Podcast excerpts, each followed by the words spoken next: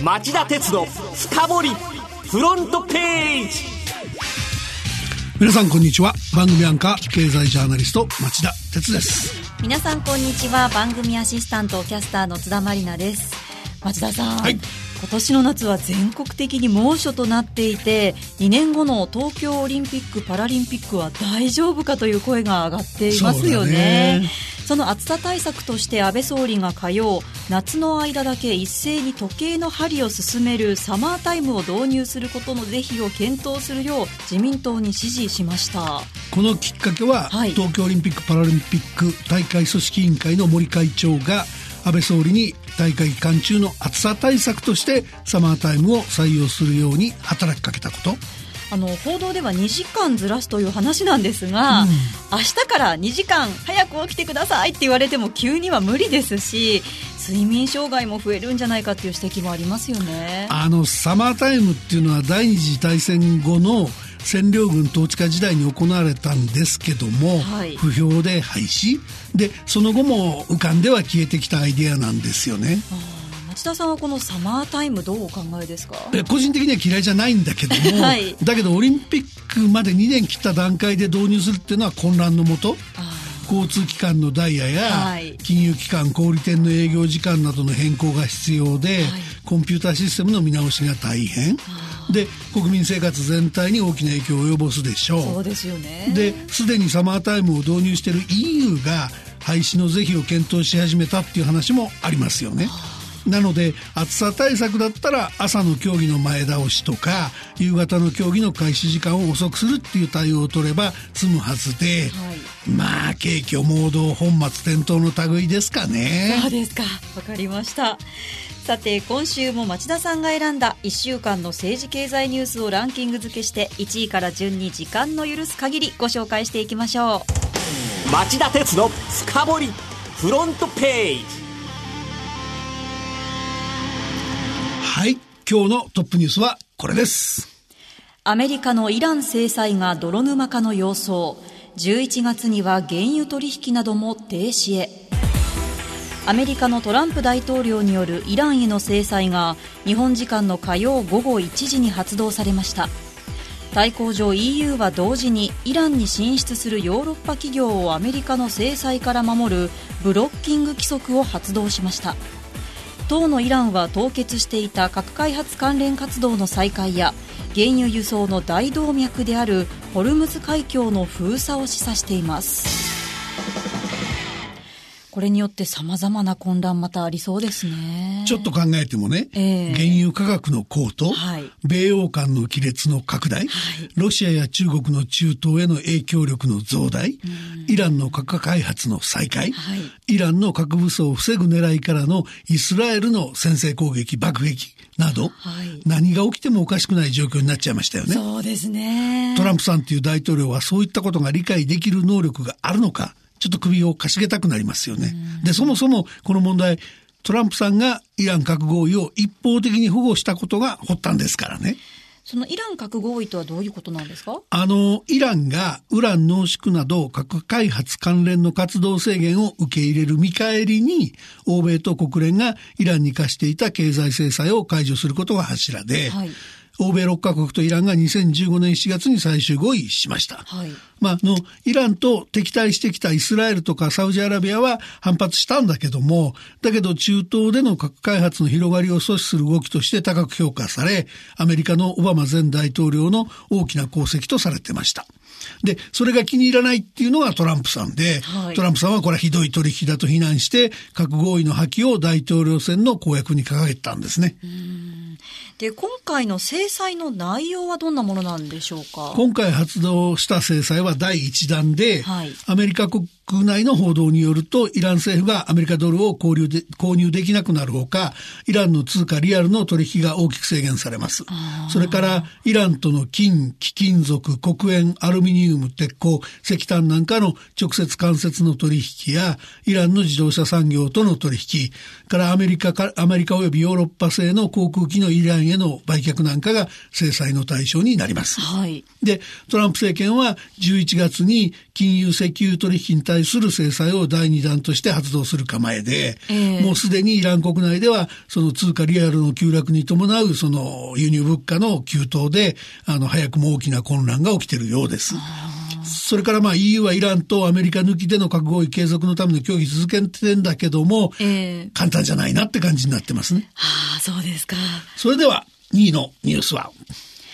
アメリカ23日に対中関税の第2弾を発動、中国も同規模の報復へ。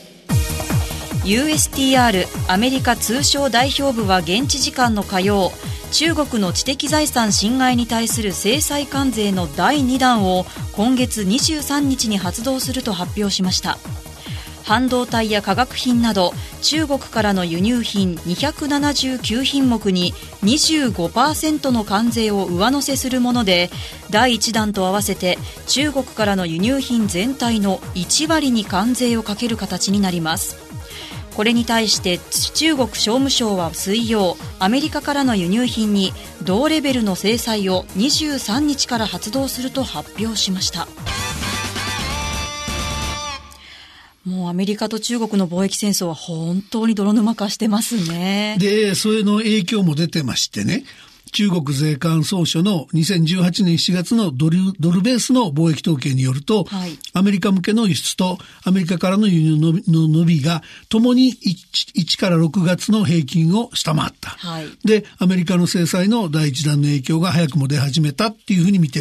られてるみたいですね。それから輸入物価を押し上げてアメリカ国民の消費負担を押し上げるトランプ大統領の保護主義政策の愚かさに、もう一刻も早くアメリカ国民にが気づいてほしいなと思いますよね。そうですね。それでは3位のニュースは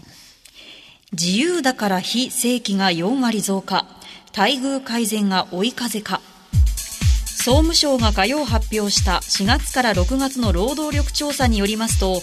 都合の良い時間に働きたいからという非正規で働く人は592万人と5年前より 44% 増えており、働く時間の自由度を求めて非正規雇用を選ぶ人が増えていることが明らかになりました。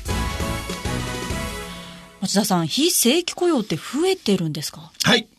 正規の職員従業員は前年同期に比べ62万人増加して3484万人なんですね。これに対して非正規の職員従業員は77万人増加して2095万人ということです、はい、で非正規の、職員従業員が非正規雇用を選んだ主な理由を見ると、さっきあった、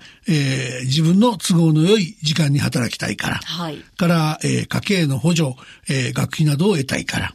で、家事、育児、介護などと両立しやすいからっていった順なんですけども、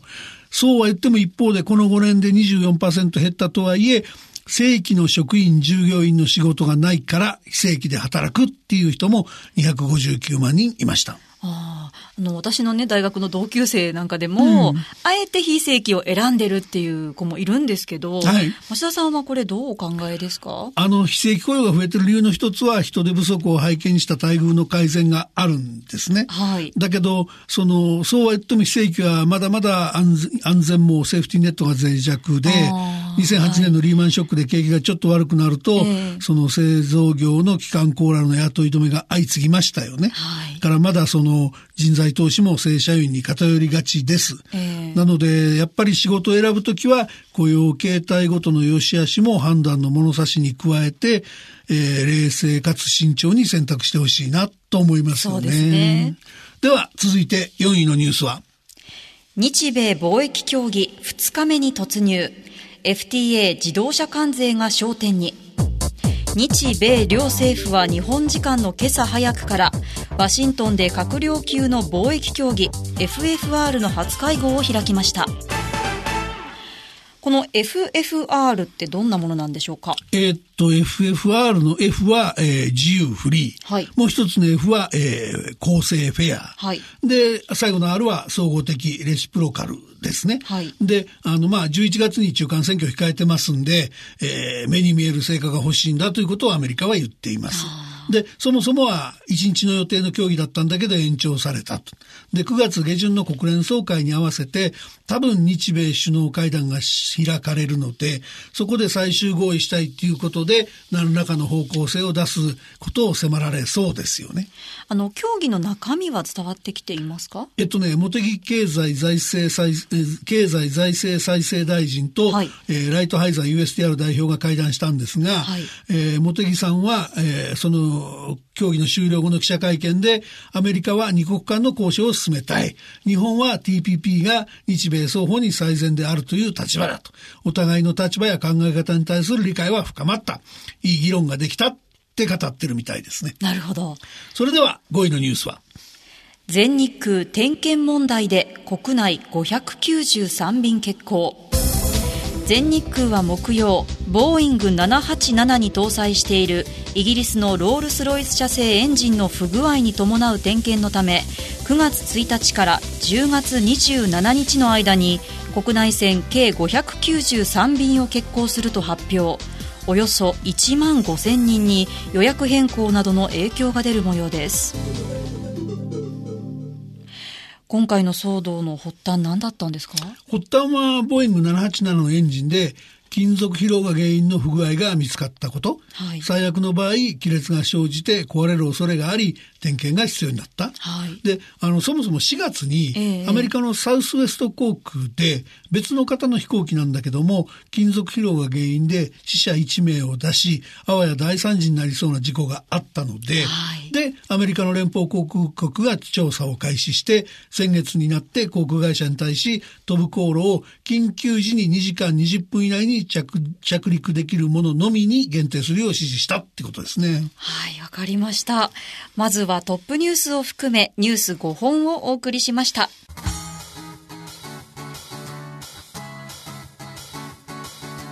町田鉄の深掘りフロントページ。それでは6位のニュースはこれです。不適切検査、スズキ、マツダ、ヤマハ発動機でも国交省が発表。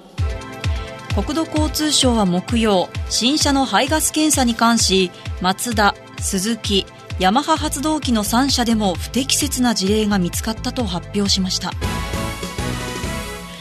今年の春以降、スバルと日産自動車で検査データを書き換える不正が発覚したことを受けて、国交省が4輪、2輪各社に調査を求めていた結果判明したそうなんですよね。そうだね。この種のニュースのたんびに言いますけれども、はい、ものづくり国家日本のブランド価値や信頼性を大きく損なう行為です。そうですね。3社には猛烈に反省して再発防止に努めてほしいと思います。はい。それでは7位のニュースは、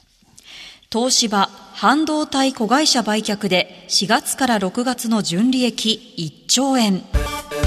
東芝が水曜に発表した今年4月から6月期のアメリカ会計基準の連結決算で純利益が1兆円を超え、日本企業としてダントツを記録しました。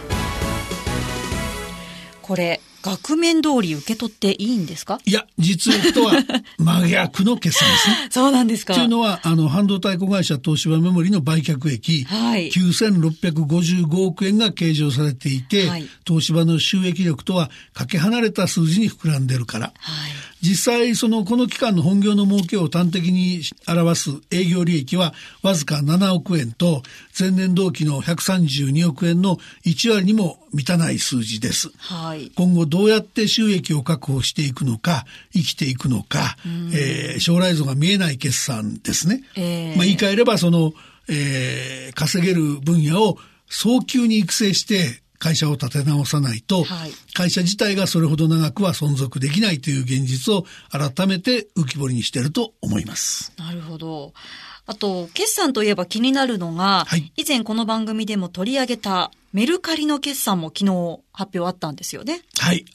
これは6月に東証マザーズに、メルカリが上場してから初めての連結決算の発表ですね。はい。で、だけどこちらもそのかねてからの課題が克服できていなくて、アメリカへの先行投資がかさんじゃって、最終損益が70億円の赤字。前期は42億円の赤字だったんで、赤字が大きく膨らんだんですけども、で、このことを嫌気して今朝株価が前日比で 10% 以上下げる場面がありました。ありましたね。それでは8位のニュースは、過大請求問題で国交省が大和子会社に異例の立ち入り検査。ヤマトホールディングスの子会社ヤマトホームコンビニエンスが法人向け引っ越し代金の過大請求をしていた問題で、国土交通省は木曜、貨物自動車運送事業法に基づいて立ち入り検査を行いました。先週と先々週の7位のニュース、この問題取り上げましたね。よく覚えてますね。はい、ちなみにね、国交省が安全面での監査を実施するっていうのはよくあることなんですけども、はいはい、今回みたいにその顧客との取引の適切さに関して検査に入るっていうのは極めて異例のことで。そうなんですね。で、その国交省によると、ヤマトホームコンビニエンスの128事業所中、123事業所で不正が行われていたっていうことなので、その今回の問題が会社ぐるみの組織的な不正の可能性を視野に入れて、調査するっていうことですね。はい。それでは9位のニュースは、中国ネット金融で破綻急増、330社で債務不履行4900億円。新聞報道によりますと、中国では2018年に入り、スマートフォンなどを通じて個人の資金を融通するピアツーピア金融の破綻が相次いでいます。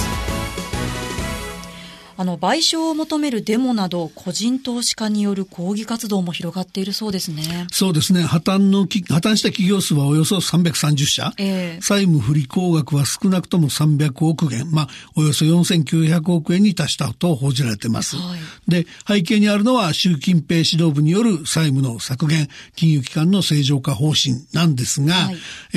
これだけ債務不履行が多発してしまうと、個人投資家の資産を減らして投資を減退させる。これが中国株相場の歴史的な低迷の一因になっているっていう指摘もありますね。はい、わかりました。町田さん、すいません。ここで時間が来てしまいましたので、ご紹介する予定だった10位以降のニュース、簡単にお願いします。はい、10位は大塚家具、今期最終赤字34億円と。これ単独での生き残りは難しくて、はい、支援先を見つける必要があるかもしれないって話ですね。はい、あと番外ではその猛暑なのに猛暑が景況感冷やすとか、暑すぎてビールが売れないとか、ローソンが7年ぶりの銀行免許を取得したとかいうところを紹介したかったんですが、ごめんなさい、時間ありませんでした。はい、さてこの後夜11時から町田鉄の深掘り、今日はどんな内容でしょう。アメリカのトランプ大統領がこだわる中間選挙、最新の情勢はっていうテーマでお送りします。はい、それでは今晩11時から町田鉄の今日の深掘りで再びお耳にかかりましょう。それではさようなら。